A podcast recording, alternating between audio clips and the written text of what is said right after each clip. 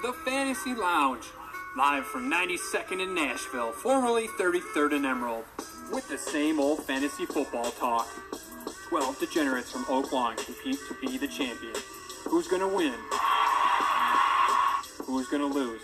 Who's this man?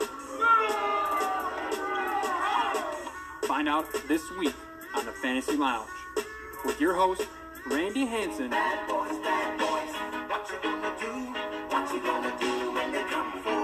And Mike Prada. As a gym coach, he was a natural. Show me some hustle! Here's this week's edition of the Fantasy Lounge. And we are live in the Fantasy Lounge, as always, Mikey Mack on the mic. To my right, to my left, I'm not seeing anybody. That's right, your boy Mikey Mack doing a solo dolo Fantasy Lounge. Look, here's the situation. The boys couldn't get together, couldn't find a time. We still have five more divisions we got to cover, we got to highlight. We didn't have time, so I had to, you know, put my big boy pants on, do what I do best, lead by example, and take care of the NFC West for the boys, for the lounge listeners. Now, I'm glad to be here. It's a lot different being on my own, being riding solo. So, you know, there's going to be some kinks in this, this lounge, but my point is to bring some content, to bring some knowledge to the fantasy lit- listeners, because after all, that's what I'm here to do. As we transition to the NFC West, arguably the most polarizing figure in this division, running back Todd Gurley. Past two years has been a godsend to fantasy owners. The past two years, if you had him on your team, you felt amazing about the production that you were going to receive on a daily basis. As you know, though, his knee is not 100%. There's a lot of talks out of camp that he feels good. The training staff acknowledge, yes, he does have arthritis in his knee, but it's something that they know, something that they are, have been monitoring. What I like so far out of camp is that Todd Gurley not really participating in many drills, not going to play in the preseason. He's on that veteran workload. What's interesting to me about his fantasy value is this is a guy that for the past couple years has been one, two, three in your fantasy drafts. Right now, his average ADP in PPR formats is 14, right outside the first round, and that's interesting to me. Really interesting. I feel like that's a little disrespectful to Todd Gurley. Now, as a you know, mathematician, some would say. You know, I do teach PE. PE and, and math go hand in hand, from what I hear. I did some Todd Gurley math for the listeners here. The purpose of this is because I think there's some misconception about truly a regression in Gurley and what that means for fantasy owners. And here's what I did I crunched his 2018 numbers for you, and I just came up with some 2019 numbers that factored in the regression that is probably going to um, happen because the Rams drafted Darrell Henderson.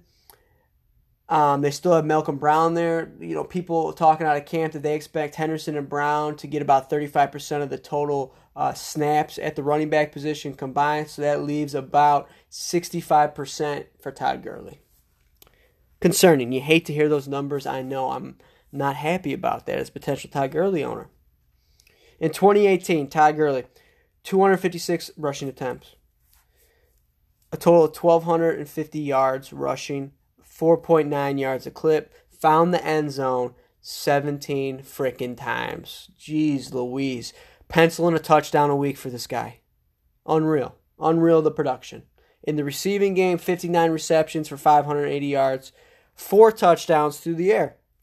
So over 21 touchdowns or 20 I mean 21 touchdowns for your boy Todd Gurley, which calculated to 372 fantasy points PPR, which was good for third best at the running back position.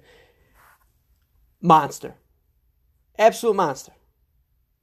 Absolute monster. And so people are getting nervous here. People are, you know what? I don't want to take this guy who when healthy is the arguably the best running back in fantasy. Finished 16 points behind Christian McCaffrey, who caught 107 balls. That's insane to me.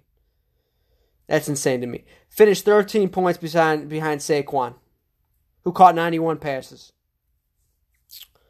So, let's start factoring in the regression. What is that? What would that look like, right? So here's what I did. And I will say this. I feel like I was very very what's the word? What's the word I'm looking for? I was very low on these numbers that I'm about to give you. And it's going to show you how I think, well, I'll let you be decide, but I think it's going to show you something. Let's just say, let's dial it back. Instead of 256 rushing attempts for Todd Gurley, I threw him 200. Okay, 200. So 56 left rushing attempt, uh, less rushing attempts in 2019. Gave him 900 yards rushing. That's 4.5 yards a carry instead of the 4.9. And I get I threw him eight touchdowns in the running game. So from 17 to 8. Sizable digression, if you would if I would uh, you know, if you would agree. In the passing game, screw 59 receptions. I just gave him 45, 450 yards. So 10 yards uh uh pass attempt. Basically 10 yards per catch, same thing. Um, right around the same thing in 2018 three touchdowns. So 11 total touchdowns. That gave him 246 fantasy points. 246 fantasy points in a huge regression. 246 fantasy points down from 372. So 130 fantasy points of regression. Where does that put him, do you think? In the running backs from 2018. What position? What do you think? Top 15, maybe? Maybe outside the top 15? No. That puts him right around the David Johnson range from last year. Eighth best fantasy running back with those numbers that I've given you. Eighth best. So I don't know what type of regression people are expecting, but if you're trying to tell me that your people are passing on Todd Gurley in the first round, and if you're telling me you could get him as the 16th, 17th, 18th pick maybe in your draft, Sign me up. Sign me up. Because the numbers I've given you, very conservative numbers for his production, and he still would rank the eighth best fantasy running back in PPR. I don't know. I'm not. I'm not seeing it. I'm not seeing the regression. And I get. I know his knees messed up. I get it. He's got arthritis, but that's something that the Rams have known about for a long time. They've been prepared for this moment, he's still going to be productive. Let's not let's not let's not, you know, burn down the ship yet. Let's not burn down the Todd Gurley ship because I think there's a potential for him to have a, a just as good of a year in terms of being a top eight fantasy running back that's probably deserving to go in the first round. I'm telling you this right now. Mikey Mack, put it on the bulletin board. If you draft Todd Gurley in the second round, you will be a playoff team in your fantasy league. Because now you're telling me maybe, maybe you get a Hopkins and then you get a Gurley. Maybe you get a Michael Thomas, you get a Gurley. Maybe you get a James Conner, you get a Gurley. Whew. I'm just saying. Todd Gurley in the second round is an absolute steal. And I'm interested to see as fantasy drafts keep approaching, keep approaching, what his ADP is looking like.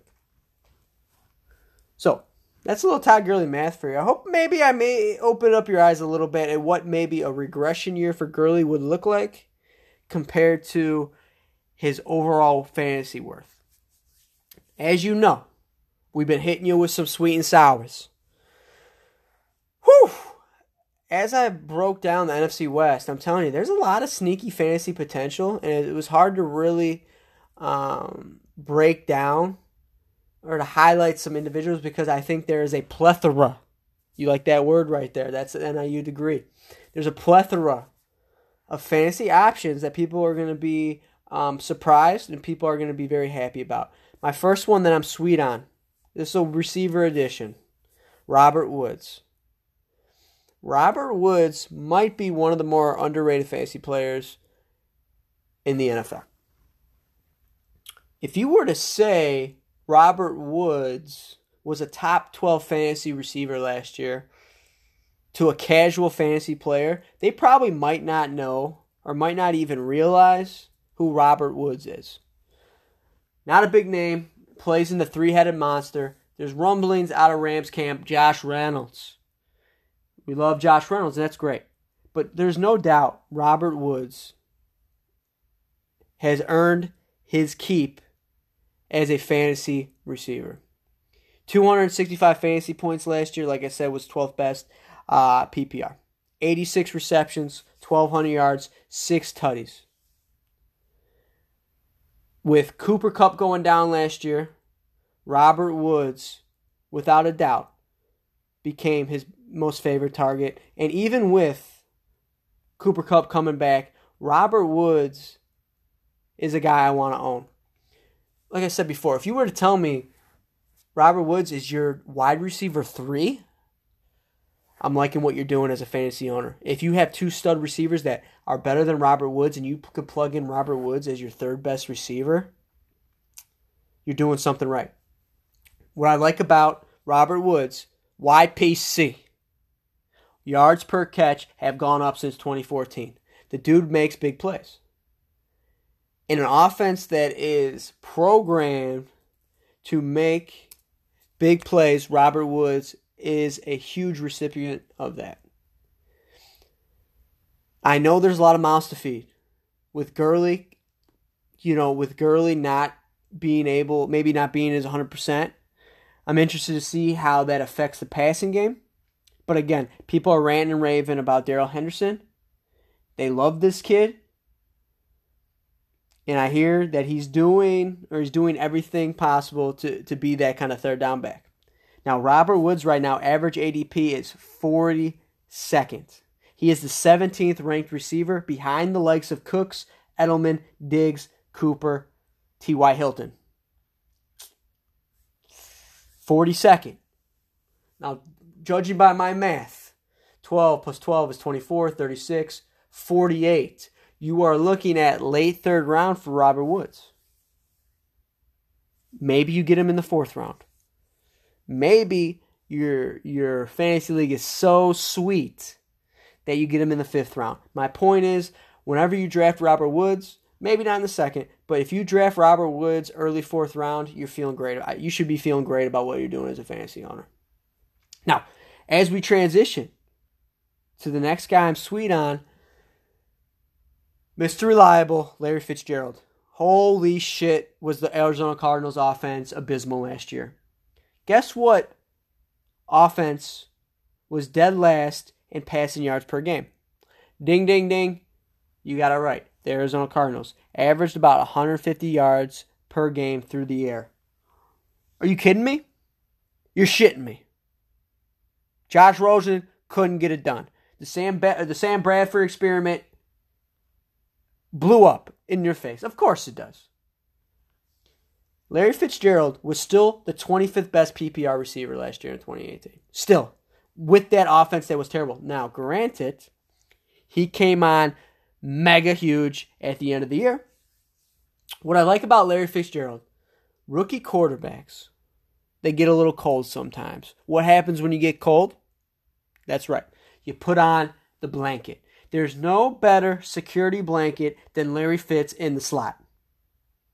This is a guy that the expectation is in that offense.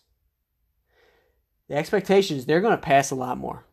The expectation is they are going to make people relevant all over the field.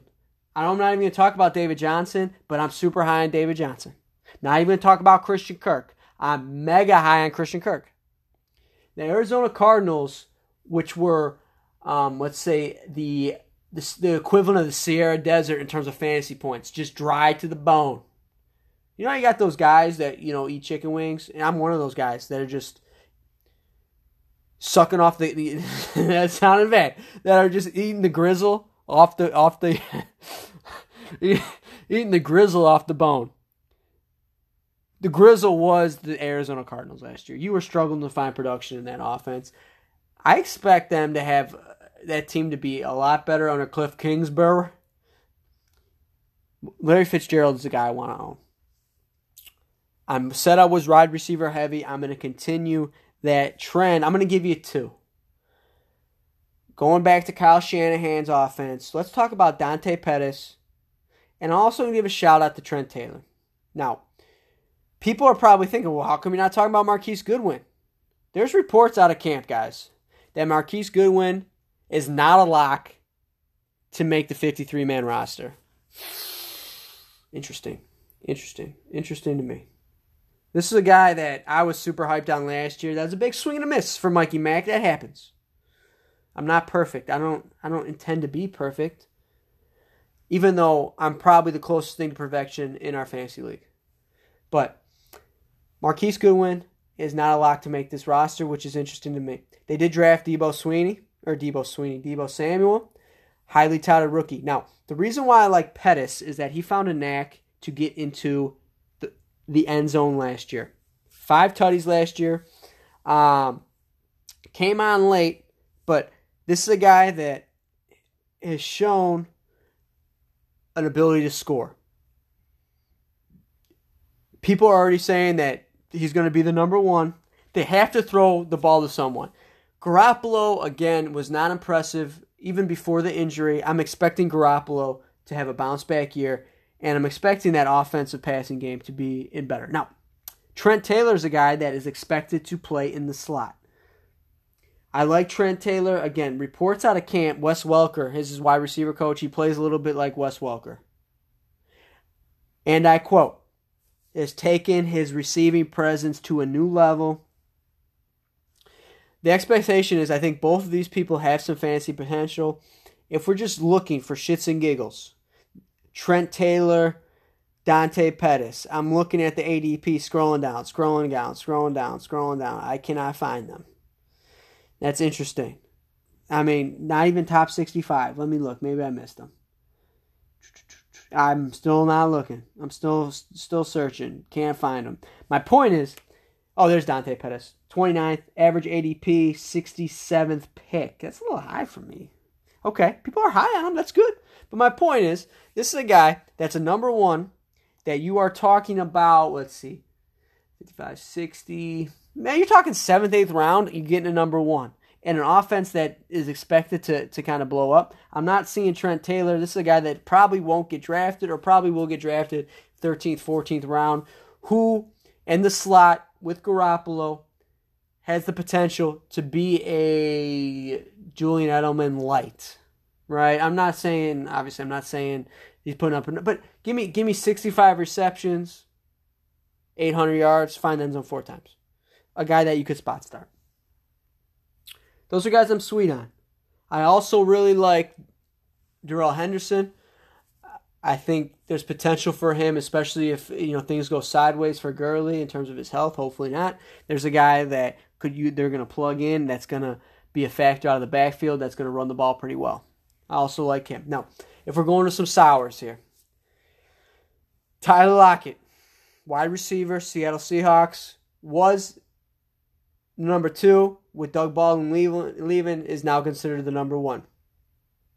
He had a great year last year in 2018. 10 receiving tutties last year. You know what's interesting about that?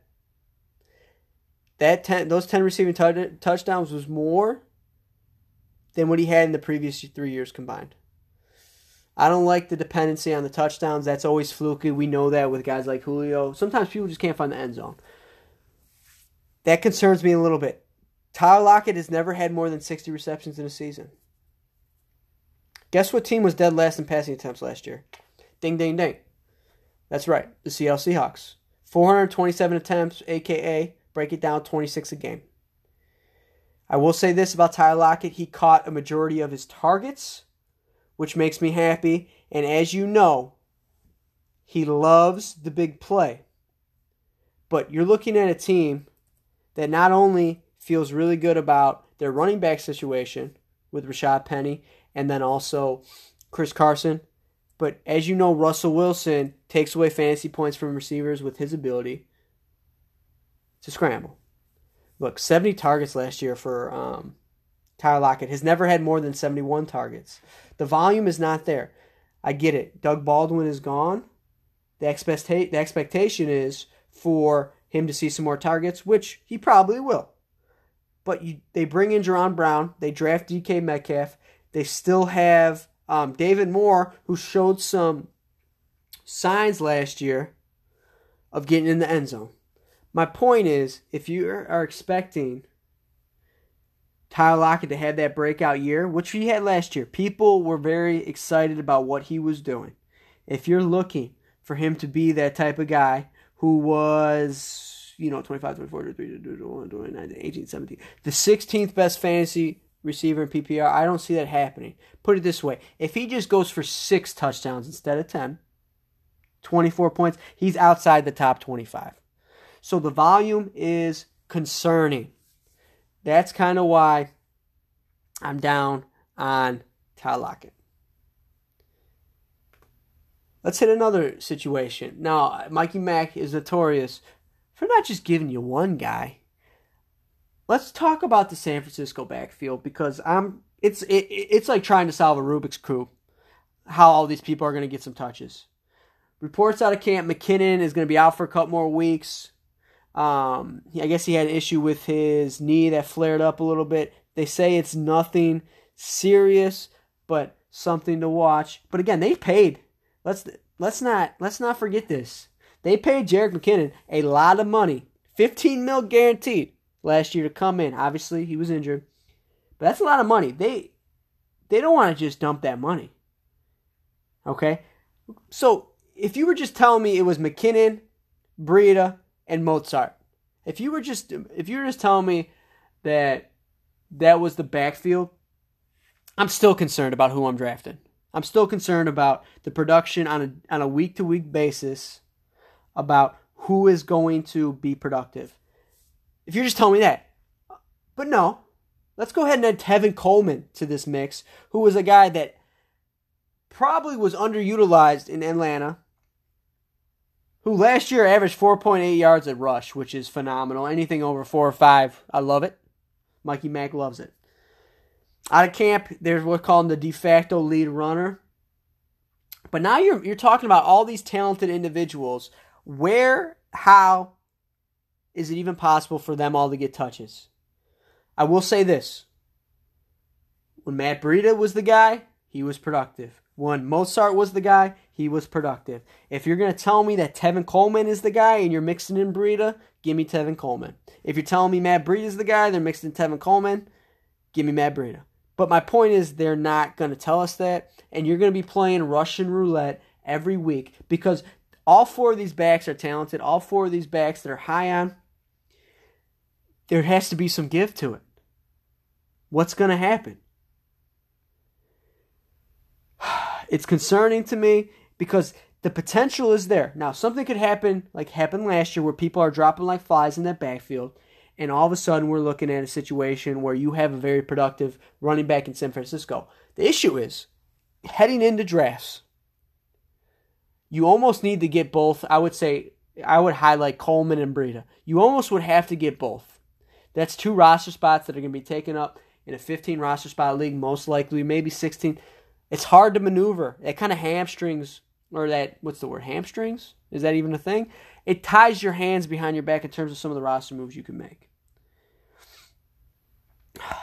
So I'm sweet on, I mean, I'm sour on all those guys, even though there is potential for them to do some great things. Now, if you're telling me McKinnon's going to be a little slot guy that's going to be more productive in the passing game, and you're telling me Coleman is going to be working on the backfield a lot, it's still, though, Breida, Breida's good enough to play in that system. It's concerning to me. It's concerning to me. I don't know what to do. I wish Randy was here. He would tell me. He would guide me. I wish Dave Steuben was there. I will say this, Daily, uh, Dave Steuben, that Trent Taylor pick, that's a Daily Dave special. Dave loved Dave loved Trent Taylor, so I you know I told him I'm gonna put him in there. San Francisco was 20th in the league in attempts last year. Okay, so below half the league in attempts. Now, I didn't talk about Kyler Murray. It's hard to talk about rookies because you haven't seen them. I, I will say this about Kyler Murray. It can't be worse than when it was in Arizona. It cannot be worse. If you watched him at Oklahoma, you saw the explosiveness. I guess Cliff Kingsbury is just the, the, the, the next best thing since sliced bread. So I'm expecting Fitz to be better. I'm expecting uh, Kirk to be better. David Johnson's on on pace to have probably a monster year. So what that means is Kyler Murray is going to be better. Now, if we just break down Kyler Murray's ADP, let's go. Let's do this here. Who would I rather have? Let's do that. Who would I rather have in 2018 or I mean 2019? Who would I rather have? Right now, Kyler Murray is the ninth picked, the ninth quarterback going right now behind Mahomes, Luck, Rodgers, Watson, Baker, Matt Ryan, Drew Brees, Carson Wentz. So Russell Wilson's behind him, Cam Newton's behind him, Goff's behind him, Rivers, Roethlisberger, Brady, Dak, Garoppolo, Cousins, Trubisky's 21. Oh, interesting to me. If you're telling me Kyler Murray is going to be the ninth best fantasy quarterback, I would call you a liar. I don't see it. I would love. I wish I had the numbers, but I know people are going to talk about Mahomes. Mahomes was not a, Mahomes was not a rookie last year. That was his second year, and I know he was just you know the the best thing I've ever seen. Honestly, next to that Peyton Manning season where he threw fifty, like it was it was must watch television. I don't think Kyler Murray is what much. He's must watch television. I just don't think it's going to happen his first year. So give me Russell Wilson, give me Goff, give me Roethlisberger. Ah, give me Trubisky. I'm high on Trubisky. My point is, Kyler Murray is going to be effective, and I know his his ability to run is going to be huge. But I'm a little concerned about his stature in the pocket. He's a short guy. I'm a little concerned about when he gets hit on a regular basis, how that's going to hold up. Don't if if if Carson like Carson Wentz is right in that same area, like don't draft Kyler Murray over Carson Wentz. Don't do it. Don't draft Kyler Murray over Jared Goff. Do not do it. Do not do it. Now I could be wrong. I could have egg all over my face. But when's the last time a true rookie came into eh, eh, came into this league and lit it on fire? When's the last time? I mean, Baker showed some signs last year, but it was also up and down. We all know Sam Darnold struggled. Lamar Jackson couldn't start right away. Trubisky struggled his first. I, am just going down the. I'm going down the, the list here, and it's hard for me to find a true rookie. Even Andrew Luck struggled his first year. I'm just saying, pump the brakes a little bit on Kyler Murray. All right, gentlemen, fans of the lounge, we just knocked out the entire NFC.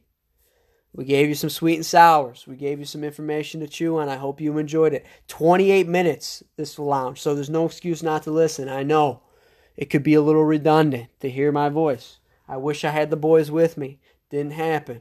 They will be back, I assure you. When we cover the AFC, we're going to hit the AFC North because that's probably the hottest division right now in terms of publicity going on with the Browns being hot.